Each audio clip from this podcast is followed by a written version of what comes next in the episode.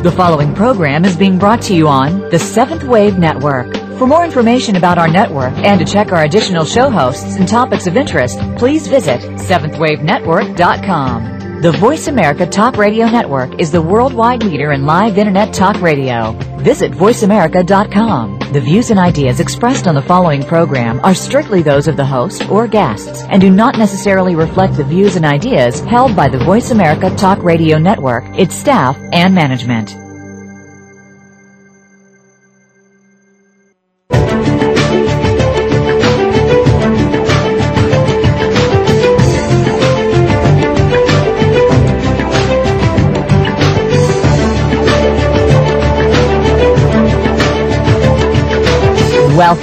You've entered the realm of 1111 Talk Radio. Your host is Simran Singh. It's time to discover your own language with the universe. Learn to empower yourself, broaden your mind, open your heart, and discover who you are. Now, here's your host, Simran Singh. For more than 20 years, Gloria Karpinski has taught all over North America and internationally. She conducts seminars and gives lectures for diverse groups and really brings a realness to spirituality and personal growth and development. She is the author of Where Two Worlds Touch and Barefoot on Holy Ground and has also recently released a CD version of Where Two Worlds Touch. And I would like to welcome Gloria Karpinski to 1111 Talk Radio. Well, thank you so much, Minnie. I'm delighted to be with you.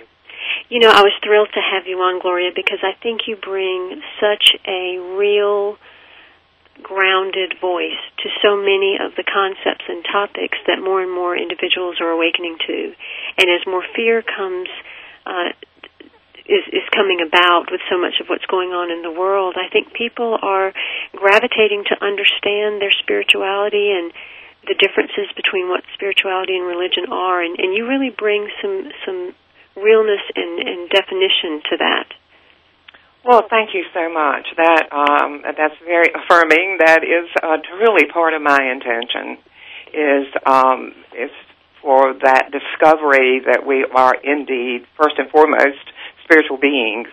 We are um, in in a physical body uh, in this time frame and uh, with the opportunity and the privilege, as well as the pressures that go with manifesting uh, what we know spiritually and awakening to that and giving it arms and legs, so to speak. Well, and as we go through the world and we're being that human aspect of ourselves, but yet we're wanting to grasp out and reach into who we really are, which is the spirituality of ourselves there tends to be resistance for many in the beginning, um, just due to a lot of change and, and things like that. How do people work through that resistance and change that kind of sometimes is in your face? Well, you know, I don't think there is an easy answer to that. What I would say is that we're living in a time that does have the benefit of uh, many sciences coming together, and that includes a lot of the sciences of psychology um, and methods that have come uh, from different traditions, different kind of symbolisms, trainings, psycho-spiritual development processes from all over the world. That uh, thanks to education and thanks to the internet and um, perhaps baseline thanks to evolution, we are in a cycle now where all that is available to us. And, and I think the good news is it's available to us. The challenging news is the danger of overwhelm uh, which I think is very real for people. Most definitely, and and as we're shifting planetary as as well as just our own daily human shifts that we go through, it, it feels like things are just going faster and faster. And how do you how does one support themselves in this fast pace of of keeping up with what's going on in the world, but yet trying to understand what it means to be still? Well, you know that's what all the sciences are about, aren't they? Uh, whether it's the science of meditation, whether it is uh, comes from the therapeutic areas of life and disciplines, uh, and that is uh, to first of all have have the longing to do so. I mean, if one is just caught in all of that frenzy, uh, then one can quickly lose uh, any sense of being grounded or balanced. So the first thing is to really have the longing and there's a law of energy, seriously, that is no more romantic than gravity. that says, oh, uh, whatever you hold in your mind, in your consciousness, we could say in your desire pattern, is going to act like a magnet. And out of thousands, even millions of possibilities, it will attract to you people and books and concepts and opportunities. So I think that you know when you start uh, waking up or or refine the waking up or or realize, hey, wait a minute, this whole world is really on high speed, uh, and I want to find my balance. I think you have to even borrow a little bit of the knowledge from other people until such time as you know as you remember it yourself. And I say remember because I honestly think that's what happens as we wake up is that it's not so foreign as it seems to be at first. But as we wake up, it's like, I know that. You know, that feels right. And you'll hear that so often. And it's okay to, to to borrow from other people or to hear other concepts. It's not like we're betraying anything because in the end we can always go back and choose where it is we really want to be or remember as you were saying. Well, I think this is really true uh, because we borrow knowledge all the time. I don't have the knowledge when I get on an airplane, but I'm trusting the science of that aeronautics. you know, and when we start learning uh, biology when we're little kids and stuff, we don't know it yet, but we we trust that there has been a body of evidence and a body of knowledge that we can take our steps on, you know, and then grow into our own knowing, and that's where I think the knowing becomes remembering. Well, you know, I've always been a universalist, and I can find the beauty in so many different traditions, and I can also find the beauty in worshiping many different uh, or, or re- revering many different uh, individuals that have come onto the planet and brought such light. And sometimes I find that others have a challenge to that. They they do feel that there is a bit of a betrayal or that there is it's better to stay focused on one path. And is there really a right or a wrong way to do this? I don't know that I can answer that in all honesty. I mean, what I would would say is uh, to respect the fact that um, you've been inhaling your culture from the day you were born. Uh, with every magazine, with every newscast, or, or every television program, with every comment you've heard, with all the body language you've observed, for every ritual you've been in, and if that's been in an enclosed system, uh, then of course your ego self or personality self, I don't mean vanity, I just mean the sense of self, of, of, of individual personality, is going to react and say, what are you doing? What are you doing? Uh, but but I think that passes as one um, declares an intention to know the truth. I do think it's important to be discerning, but that's very different than being fearful. Uh, you know, it's like trusting your own path, trusting your own um, uh, what I would call the inner light. Um, that longing in itself begins to be your first guarantee. But I want the truth. I mean, you can say from the beginning, what I want is the truth for me uh, the truth I get at a certain stage is is not as unfolded as it may be as I have confidence.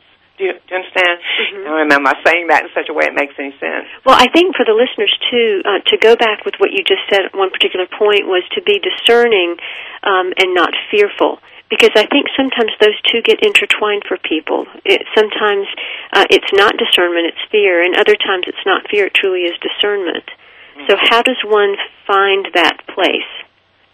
Well, I think it's it, it all comes down, doesn't it, to know thyself. That was what was written over the Delphic Oracle, and it continues to be the first mandate is to know thyself. And I think by whatever means this is, you know, um, start starting with a commitment to honesty. And honesty doesn't mean I'm just going to reinforce my prejudices you see, or reinforce what those around me have necessarily said. You know, you may end up agreeing with them. You may end up embracing the very rituals and very the very belief system and so forth that you did grow up with, or that, or was the uh, the limits that you had when you started. You know, but trusting yourself and uh, making a commitment to honesty and getting to know yourself, and through whatever using whatever tools work for you.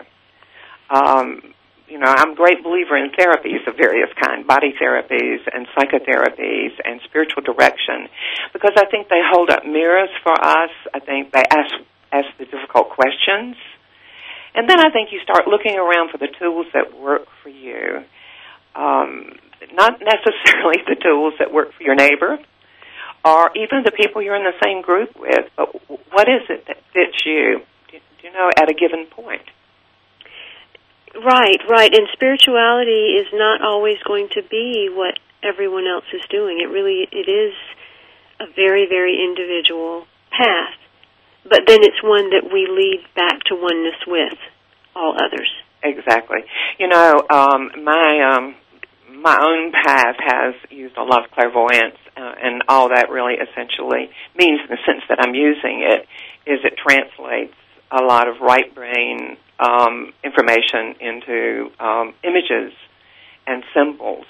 And I have uh, very often seen various pathways that lead to one big road. I almost think of it kind of like individual roads that lead to a superhighway. And no matter what road you take, is a legitimate one. Do you understand what I mean when I say that? Um, all of them are to be respected, and all of them are, we could say in another way of framing it, they're all containers that contain uh, truths, and those those those truths are often symbolized by a cultural imprint. So that if I'm raised in a certain country with a certain uh, rhythm to that culture and a certain uh, set of symbols, then the way that truth is interpreted is going to symbolically be different, even though the bottom line may be the same. For example, I, I've studied many, many religions and respect them all. Truly, I'm like you. I'm very much of a universalist, and I've never found one that the bottom line truly isn't love, and and and not sentimental love. I'm talking about. I'm talking about that unconditional love. It's the love that we would say of the Buddha, the love of the Christ uh, the love of bodhisattvas, uh, the love of saints, the love of good people. Well, and that's what I have found too. That if if rather than looking so much at the the rituals or the uh, the outer clothing of some religions, if we got to what the truths were and found where they align with every other truth, that's really where the pearls of wisdom are. It's it's the truths within each thing because some of it has come that is man-made. Some of it has been political. Some of it, all religions have those aspects in them, and we have to discern what it is that really resonates with us. I think that's absolutely true, and and I think the more that we become educated, and and and what I mean by that is is opening our mind to uh, consider the teachings that come from other places, and also look at their clothing and respect it, but say, what is the essence here? You know, underneath the symbolism and underneath the codes and the the uh, cultural uh, packaging, what is the truth? And we we come down to interconnectedness. And I am here with Gloria Karpinski, who is the author of Where Two Worlds Touch, Spiritual Rites of Passage, and Barefoot on Holy Ground. In 1988, Gloria received a gift from the Laurance S. Rockefeller Fund for the enhancement of the human spirit. Join me in just a few minutes and we'll speak a little bit more to Gloria about the seven steps of conscious change.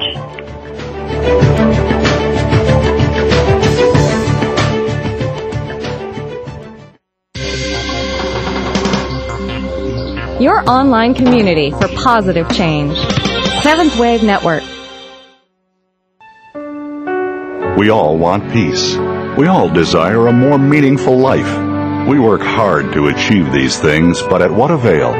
The key is authentic living with Andrea Matthews. Andrea will interview some of the great spiritual experts of today and will provide wisdom to help you raise your consciousness to the level of your own I am. Your authenticity can give you miraculous gifts, but you have to know how to get there.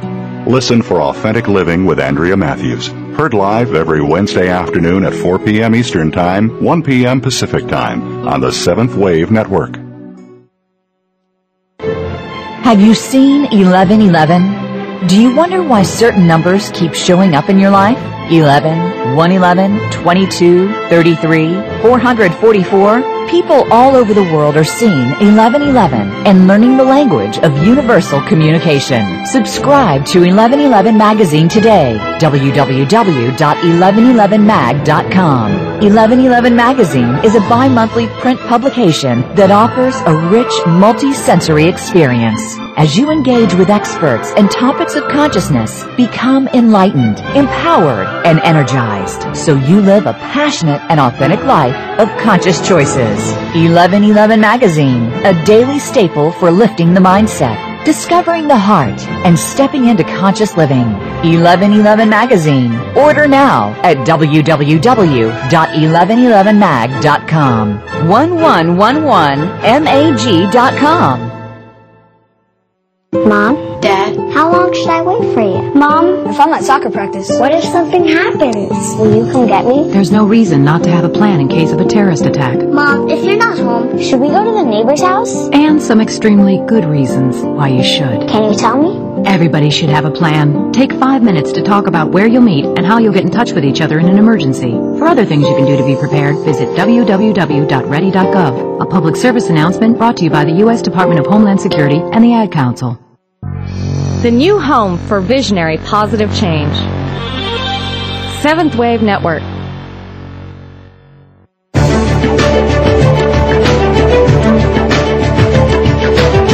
Are listening to 1111 Talk Radio. If you'd like to join today's discussion, please call in toll free at 1-866-472-5795. Again, 1-866-472-5795. You may also send an email to info at believesc.com. Now back to 1111 Talk Radio with Simran Singh.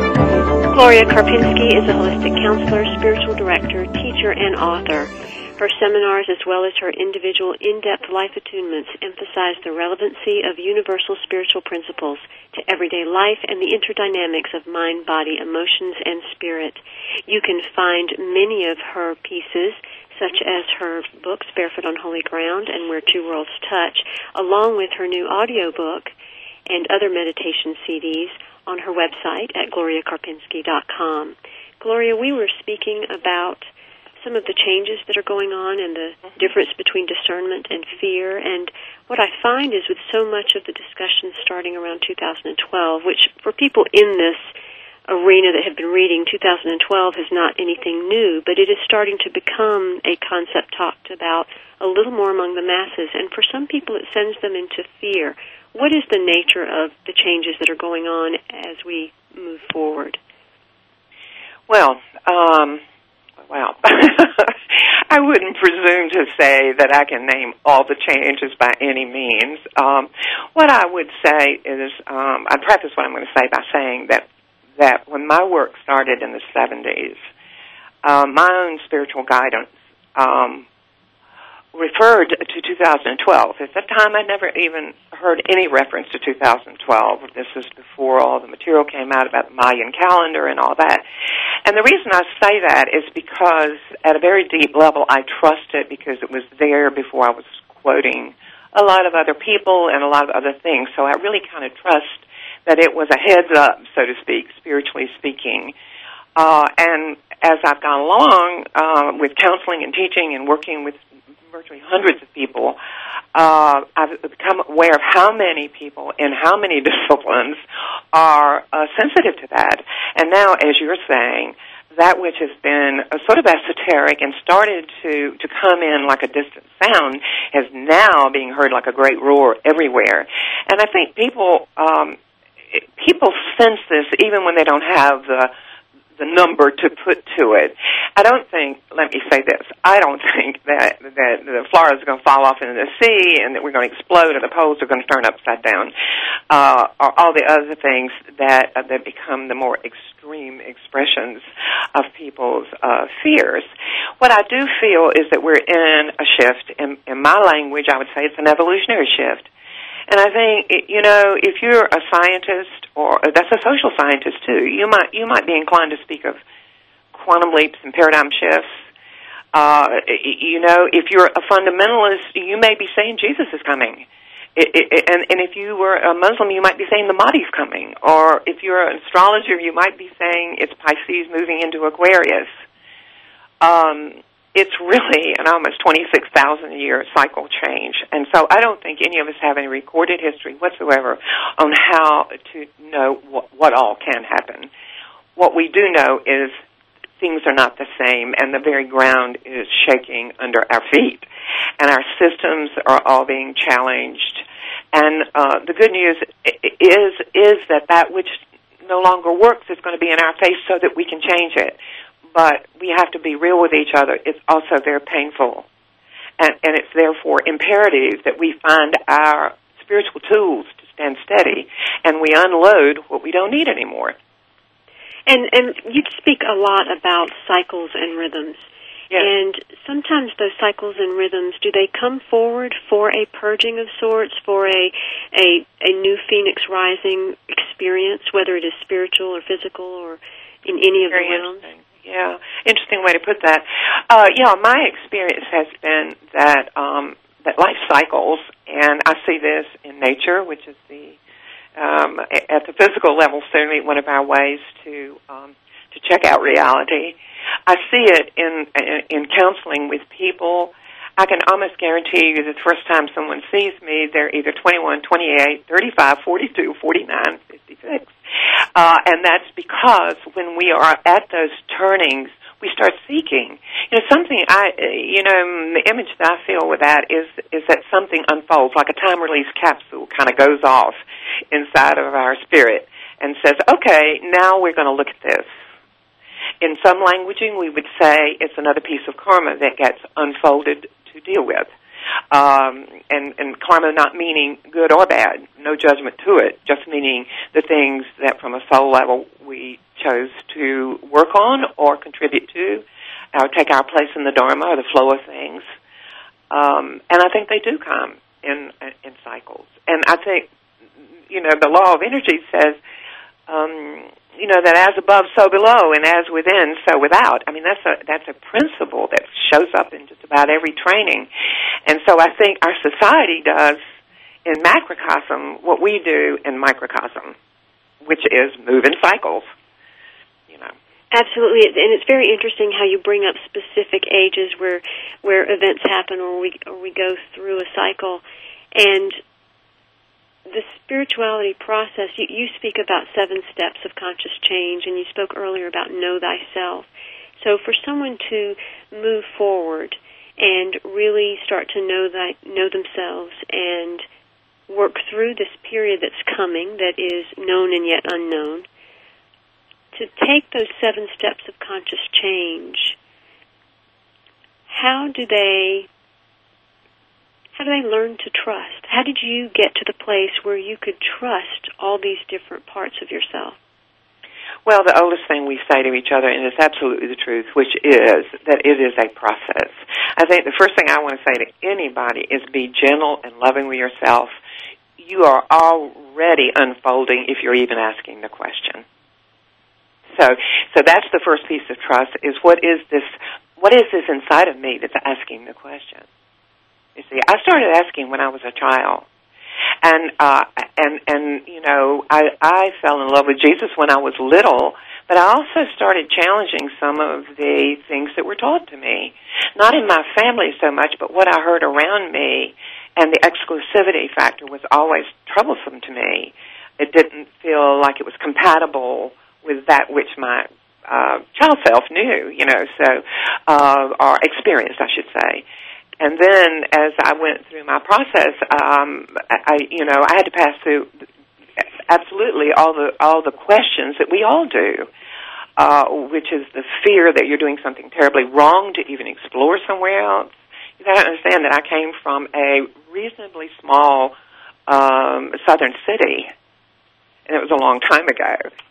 Uh, but here's here again, I can testify that the principle always works the time I got to college, I was exploring everything, and I tried. You know, for a while, I thought I was a Buddhist, and then I thought I was this, and I thought I was that, and I tried on every hat possible, and I bless every one of them because they all taught me something. And then, at what as I went along, I finally, you know, I went into therapy, which I absolutely bless. I think a lot of our therapists today are our priests and priestesses because they help facilitate that know thyself.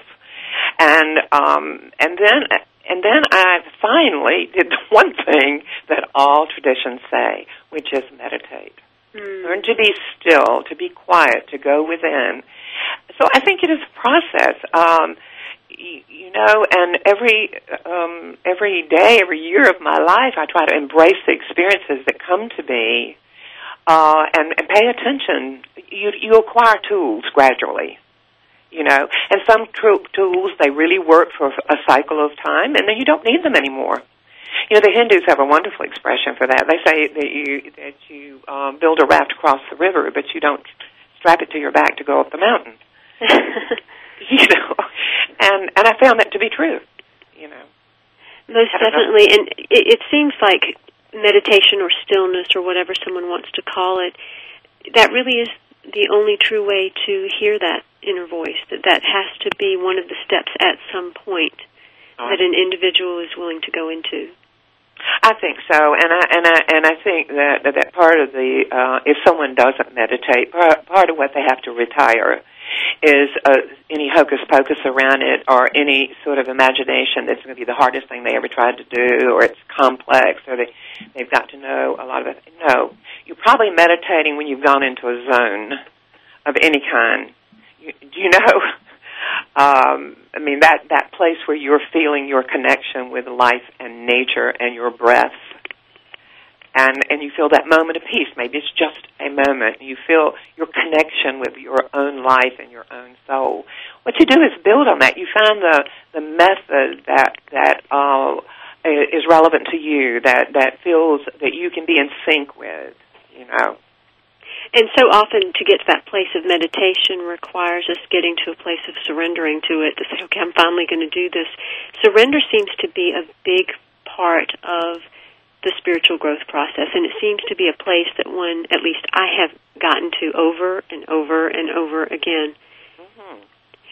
How do well, you? I, I, you know, I think so. But uh, can I just interrupt you to say sure. that I, I think su- surrender can also be a scary word to people. I think if they if they would look at this as surrender is letting go of the illusions gradually about what you are not. It is not that you're going to discover something that you're not right now. It's just that we've bought into so many lies and so many distortions and so many illusions and so many programmings from other people and, and, and systems uh, that, w- that what our work is is to dismantle all those distortions uh, and all those misperceptions and so that's you know that is a process, and that letting go is, um, and, and one actually experiences that even physiologically, and one experiences a resistance when the personality says is afraid, you know, gets frightened Am I making some sense with that? Absolutely, and actually, in in your book, which is also now on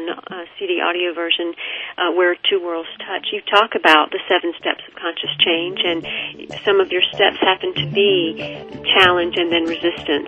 When we come back, we're going to speak a little bit more to Gloria Karpinski about the awakening, the commitment, and the purification that goes along with that whole step towards conscious change.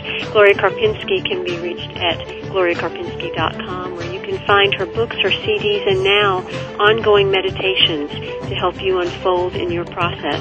She received the gift of the Laurance S. Rockefeller Fund for the enhancement of the human spirit and does ongoing classes, workshops, and private consultations, both nationally and abroad. We'll be right back with Gloria Karpinski.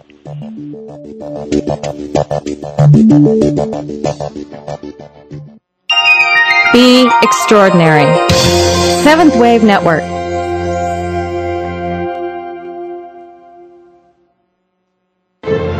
Have you seen 1111? Do you wonder why certain numbers keep showing up in your life? 11, 111, 22, 33, 444? People all over the world are seeing 1111 and learning the language of universal communication. Subscribe to 1111 Magazine today. www.1111mag.com. 1111 Magazine is a bi-monthly print publication that offers a rich multi-sensory experience. As you engage with experts and topics of consciousness, become enlightened, empowered, and energized so you live a passionate and authentic life of conscious choices. 1111 Magazine, a daily staple for lifting the mindset discovering the heart, and stepping into conscious living. 1111 Magazine. Order now at www.1111mag.com. 1111mag.com. Are you looking for life's balance? Look no further than Seventh Wave Network. We're bringing you Life's Balance with Shaman M. Let Melody McBride take you on a unique listening experience. You'll explore the world of alternative health. Learn about the many facets of healing. Preventative lifestyles from children to seniors will be discussed on the show. Listen for Life's Balance with Shaman M. Broadcast live every Monday at 11 a.m. Pacific Time and 2 p.m. Eastern Time on Seventh Wave Network. It's the healthy side of life. Let peace and balance be yours. The results indicate your child has neuroblastoma. There's evidence of metastasis. You need to schedule a bone We'll need to perform a surgical VMA MIBG scan. After you hear your child has cancer, chances are you don't hear anything else. CureSearch.org connects you to the most comprehensive research and advice on childhood cancer and to other families who know exactly what you're going through. CureSearch.org. You're not as alone as you feel. Brought to you by CureSearch and the Ad Council. Listening on a higher dimension. Seventh Wave Network.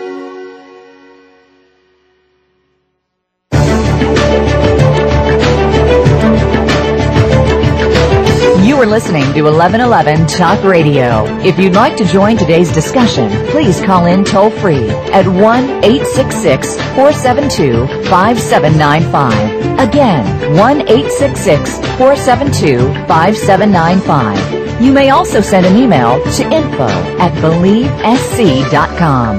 Now back to 1111 Talk Radio with Simran Singh. Gloria Karpinski writes about change, writes about movement, writes about spirituality. She brings the realness to spirituality that sometimes uh, so many others place up in the air, and she's able to support individuals in really taking a step by step process through her books and her audio CDs. Gloria, there are so many topics we could go into, and I know that I want to bring forward some of the things that people are really dealing with now so that they can understand how to support themselves. Um, there's a lot of stress that people are experiencing with the economy, um, with different changes in the world, with so much that's going on with how to raise our children in today's times. And that stress, I mean, perhaps that's underladen with fear. Perhaps it is uh, just all of us being too busy. Mm-hmm. What do you think about all of that? Oh, well.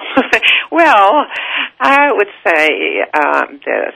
Um, the world is in rapid change, and I think we would be very naive to say we're going to stop that. I think that everything is accelerated, and um, therefore the, we have to make a choice. That is part of exercising our divine birthright is the ability to choose. Is that uh, what I will do with my with my time, not only my obvious time, but my inner time, and uh, what I will hold on to, and and what I will choose to let go of, and what thought form, what thoughts I want to energize um, and so at some point we have to face the fact that we have the divine right to choose. I will energize this fear or I will observe this fear. I will observe that everything around me is changing, that the economy is going upside down, that the earth under me is changing, that that you, you know, country, everything from uh, international boundaries to all the planetary concerns that have to do with global warming, that have to do with all the whole ecological scene, that have to do with people moving back and forth like immigrants, et cetera, et cetera, et cetera. There, it, it's all in change. So, you know, I personally think that, that that as soon as one takes a deep breath and says, you know what, from a soul level, however I frame it, whether I say, you know, God sent me here as if this were outside of me. Or I say, I made the choice to be here. Here I am. So now I get to choose how do I want to stand in this? And if I say I want to find peace in it, I can. I want to find poise in the middle of this chaos, I can. But I'm going to have to commit to it. I'm going to have to work at it, you know. And the thing is that law of attraction is going to work. I'm going to pull to me everything I need to support that quest. One of the things I do want to say about fear is just when when, when any of us are considering it, and I do, I, I try to notice all the time if something is um, wanting me to fear. You know, if something is, is stimulating me to go into fear. And I've been trained in spirit that fear is an energy of constriction. And anytime there's constriction, whether it's a blood vessel or we're talking about trying to let our spirit breathe through us, uh, it, things get tight. And, and you couldn't see the most of us couldn't see the truth it was right in front of us, or we couldn't feel peace if it were you know flooding us when we're in a state of fear. So uh, I went in prayer and meditation and asked for a, a simple way to think about this at a moment's notice so that I didn't have to go through a great theological confrontation with myself uh, if I ever feel fear or I'm talking to someone about fear. And here's what came back is that fear, any kind of fear, is a symptom of the illusion of separation. What that really means is whether, no matter what I'm afraid of, I have at that moment imagined that the divine is, or, or, or spiritual essence is not present there. God, I would say, is not present in that moment. And that's what fear says. And that is an illusion, and most of us would say that's really silly. We know God is everywhere. So if we take a deep breath and say, right, I may not like what's happening, I may not even, you know, I may not understand it at all, but I will affirm with this power to choose, I will affirm that God is present in the situation, whether it's a family troublesome problem or it's money or a job loss or a health challenge or anything, that whether that one day I'll understand it, but right now I might not. So the tincture for this is love. The tincture for this illusion is love, and that's an easy that's an easy equation to get on paper. And then, if you uh, accept it, it becomes very uh, practical. It really becomes very practical. You don't have to go through a lot of contemplation about it. It's just Okay, I'm afraid at this moment then I have the illusion that God isn't present. What's the answer to this? Move into my heart center and remind myself that God is love.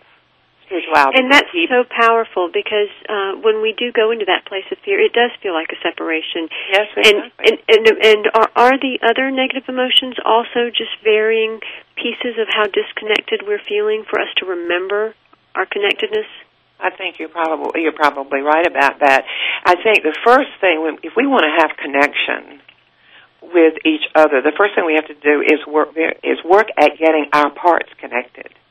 You know, one of the biggest illusions we got going ever is that we can separate mind, body, spirit. It's impossible, and I'm happy uh, to see that our um, physical sciences are more and more acknowledging that. I mean, you know, it was just yesterday that we actually thought that emotions and mind didn't really have a whole lot to do with the body. I mean, right. that was not, we weren't even teaching that.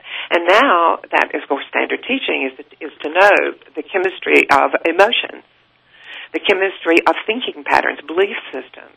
You know, there, there's no way to separate them. So I think a lot of our um, our, our process is to find out where am I disconnected my emotions to my body or my mind to my emotions and all of it to my spirit. And the more I find, you know, I distill out of all the smorgasbord of techniques around, I distill the ones that work for me. Maybe they're just one or two. You don't have to have 20. In fact, that can be overwhelming. You know, it's like picking just a handful techniques, a breathing thing, a body discipline, some, you know, adjustment in the diet, some uh, mental affirmation, you know, whatever, um, and then and then feed that. And I have found that if individuals will take a very well-rounded approach to their wholeness and understand that they need to feed and nurture themselves in several different ways, yes. that they begin to know themselves better as well. Yes and that it's okay to to participate in your own life. I think a lot of people feel like they need the permission to participate in their own lives. Mm, That's interesting. What, what, what exactly do you mean by that? Well, I, I feel like perhaps a lot of this change that is going on right now is so that individuals engage more. So many people out there have become those hamsters on the wheel, have uh, kind of numbed out and become deadened to so much of what's going on. I mean, if you look at some of the horror movies that are out there, they just keep getting worse and worse and worse, and it's like we numb out to the degree that we allow ourselves to see. And there's some lines that are in your book, Where Two Worlds Touch, that has always really resonated with me and I have found so powerful, and I'd like to read those just now. Sure. Change challenges, relieves, frustrates, threatens, saddens, or exhilarates us. Mainly, it forces us to grow. It is the mechanism through which the nature ensures evolution and the way God calls us home. It scares away our illusions about ourselves and others. Change invites us to stretch and risk. It offers new births in consciousness to the degree that we are willing to die to the old. And perhaps all of this that is happening right now, all of this change that is bringing up within us this fear, this stress, is because there's a time now to stretch, to to grow, to to grow in a way, a faster way than perhaps we've ever allowed ourselves, with a deeper commitment than we've ever allowed ourselves to have. I, th- I think so. And as we're stretching to claim new things, we have to let the old, a lot of the old things go. And and I think that's that is a very personal process. You know, is, is of knowing yourself and finding out what is standing in the place that divides myself. You, you know, divides me into parts, so that I have a, a deep. Uh, what I'm seeking is to have this uh, alignment between my spirit and my mind and my emotions and my body. And we all know what that feels like at a given moment. You know, just about everybody's had a moment like that. And sometimes a life like that, I suppose. This is why we look at uh, our heroes and heroines in in spiritual development and with such awe. Is because we all know that to uh, take on these illusions, um, it takes a uh, it takes a lot of commitment and uh, and a lot of willingness to die. I mean, there's not a tradition I have studied that doesn't talk about the death that happens, and that's part of the purification. It is a death that frees us to be who we really are. It frees us to have peace. It frees us to to to, to tap our creativity, which is really the working energy of our inner spirit. But the process itself isn't always fun, and so now we're not going through it just individually. We're going through it collectively. And is that part of what Jesus was trying to show us that that in in dying and being crucified that there is a rebirth that can happen, there is a resurrection that can happen and that, that is something that we experience throughout our lives. Is that some of the symbology that's going on there? Well, yeah, I would think so, and that opens the door to to a very complex subject. I wouldn't want to take that too much out of context for fear of, uh, you know, being misleading by being too much of a shorthand. What I would say is just to refer back to something you said earlier. It's like um, if you go to Greek mythology, the phoenix bird doesn't fly off a golden perch; it flies out of ashes, its own death. And um, you know, when you, you go to Buddhism, and you have that the self must die in order that the self be born, and so forth. You must lose your life in order to gain it from Christianity. So no matter where you go, that process is part of it. That's right, and we are with Gloria Karpinski, author, speaker, teacher, and healer. You can reach her at www.gloriakarpinski.com. She will be appearing in Charleston at the Sophia Institute uh, September 11th through 13th, and she will also be at the Believe Center in Lexington, South Carolina, doing a weekend workshop on mystical Christianity. Come back in just a few minutes, and we're going to speak a little bit more about form, surrender, and conscious change.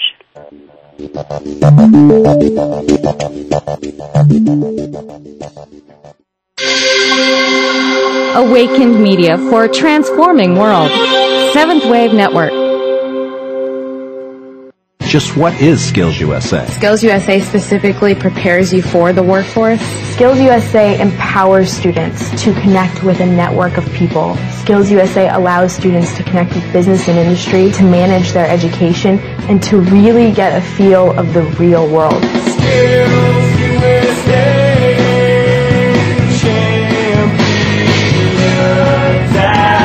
World. Find out more on the web at skillsusa.org. Experience higher love, an archangelic journey into ascended joy and authentic living. Your hosts, Sri Ram Kaa and Kira Raa, will assist you to open your heart, expand your love, and be ever present with true joy. Your journey with Sri and Kira begins right here on the Seventh Wave Network with Higher Love, Wednesdays at 5 p.m. Pacific, 8 p.m. Eastern. Have you seen 1111? Do you wonder why certain numbers keep showing up in your life? 11, 111, 22, 33, 444. People all over the world are seeing 1111 and learning the language of universal communication. Subscribe to 1111 Magazine today. www.1111mag.com. 1111 Magazine is a bi-monthly print publication that offers a rich multi-sensory experience.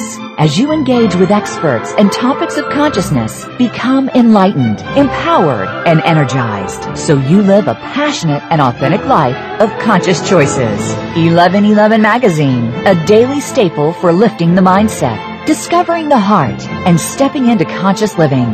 1111 Magazine. Order now at www.1111mag.com. 1111mag.com. Listening on a higher dimension. Seventh Wave Network.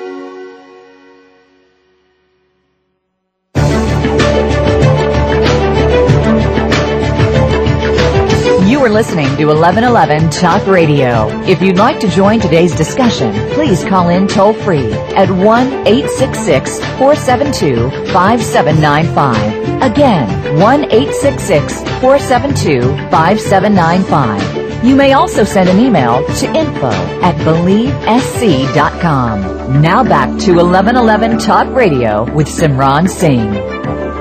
Have been spending a wonderful hour with Gloria Karpinski.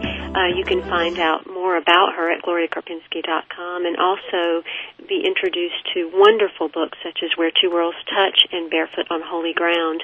There are also several CDs, meditation CDs, uh, such as Meeting the Committee, and also a new audiobook on Where Two Worlds Touch that is absolutely wonderful.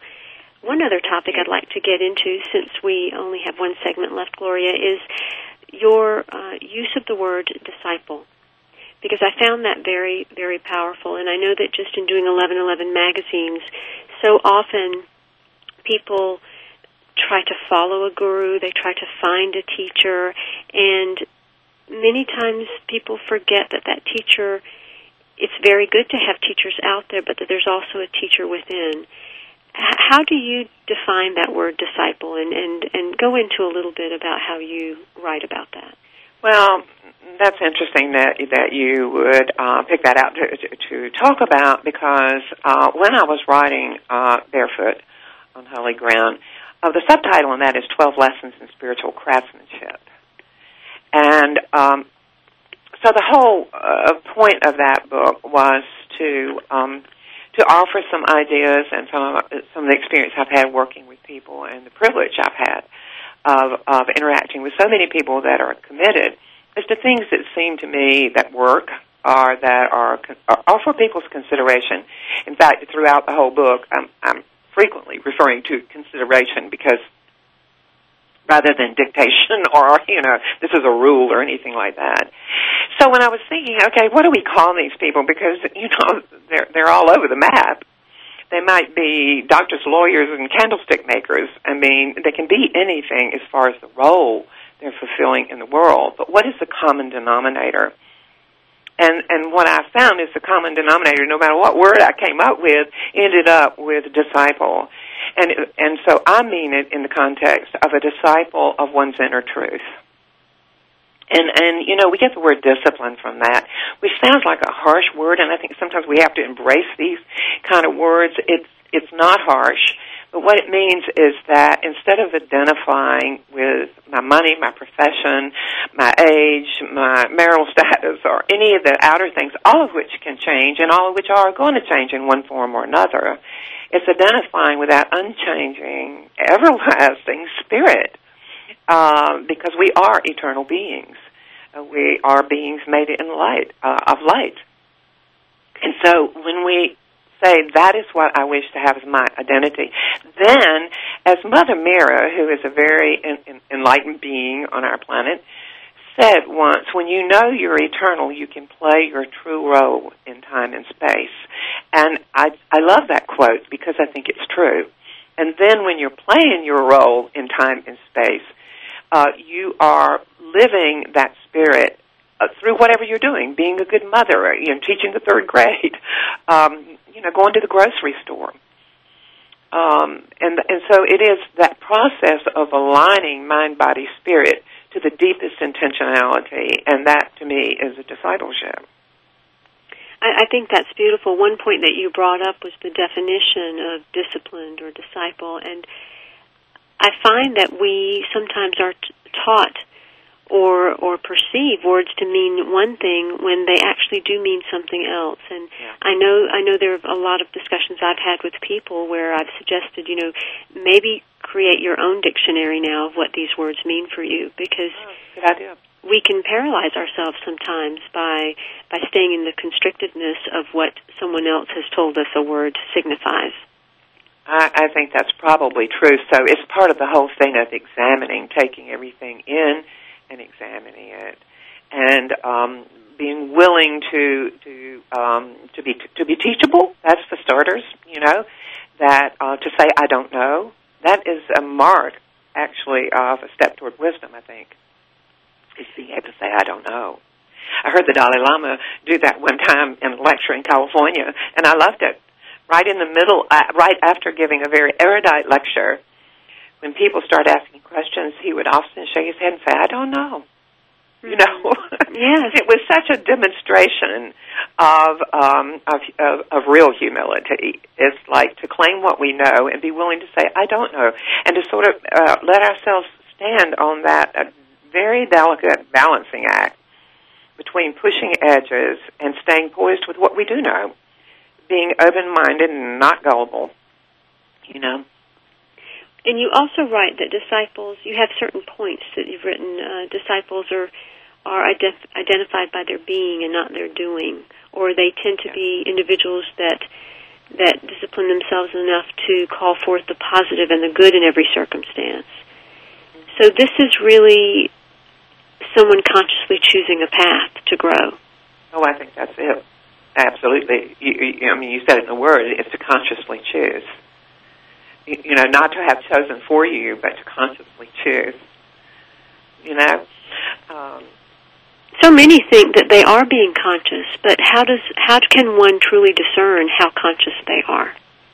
Well, I don't think that I can answer that in 25 words or less, but I would certainly say that there are criteria to use, and I think this is a good starting point for anybody at a certain point is to stop and say, what is my criteria for being conscious?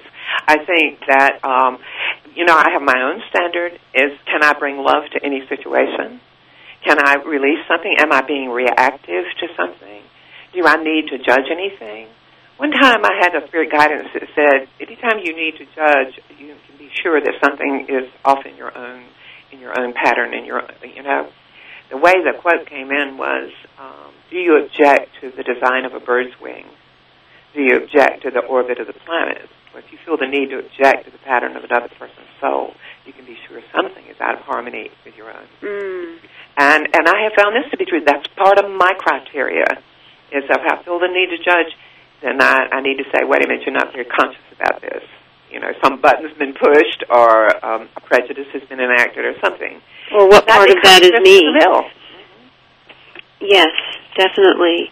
And what role does forgiveness play in all this? You brought about the, the role of love and using that as a tincture for fear. Where does forgiveness fall in all of this? I, I think forgiveness is love. I think I think that there are very few rules that I've seen that I would say in all traditions. Um, you know, there there's a handful of things I can say. That I really believe there are there in all teachings, and one of them is forgiveness. Is that what we don't forgive? Uh, we take to bed with us every night. And um, I think that any event or situation that has been very painful to us, we we have to use that like grist fry mill. Do you know what I mean? We use it to process. Okay, this is what's going on. This is what's hurting me. This is what got damaged in me. This is what set me on a certain one of those roads before I could get to my main highway. I went on this detour, and it, and this event or this person or this situation took me there. Okay, and so we have to spend our time and energy and um, and tools, our psychospiritual tools, to find out to use it for everything that we can, to find out everything we can about ourselves. And then at some point, at some point, we have to say, "And now I'm through with it, and I'm going to release it," and that is forgiveness. And that is the wisdom of Gloria Karpinski. You can find her at gloriakarpinski.com. I urge you to get her books, Where Two Worlds Touch and Barefoot on Holy Ground. They have been instrumental and sit by my bedside all of the time. So look her up and find out more about what she's doing. My guest next week is going to be Chandra, Rose of Light, and we're going to be speaking about the divine feminine and the miscreations. I look forward to speaking to you next week on 1111 Talk Radio.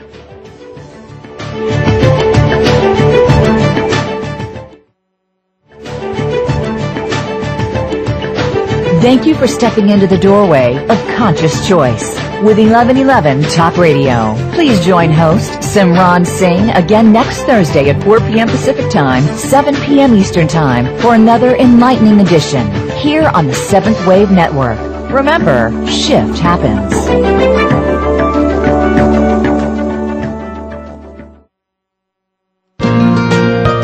Thanks again for listening to the preceding program brought to you on the Seventh Wave Network.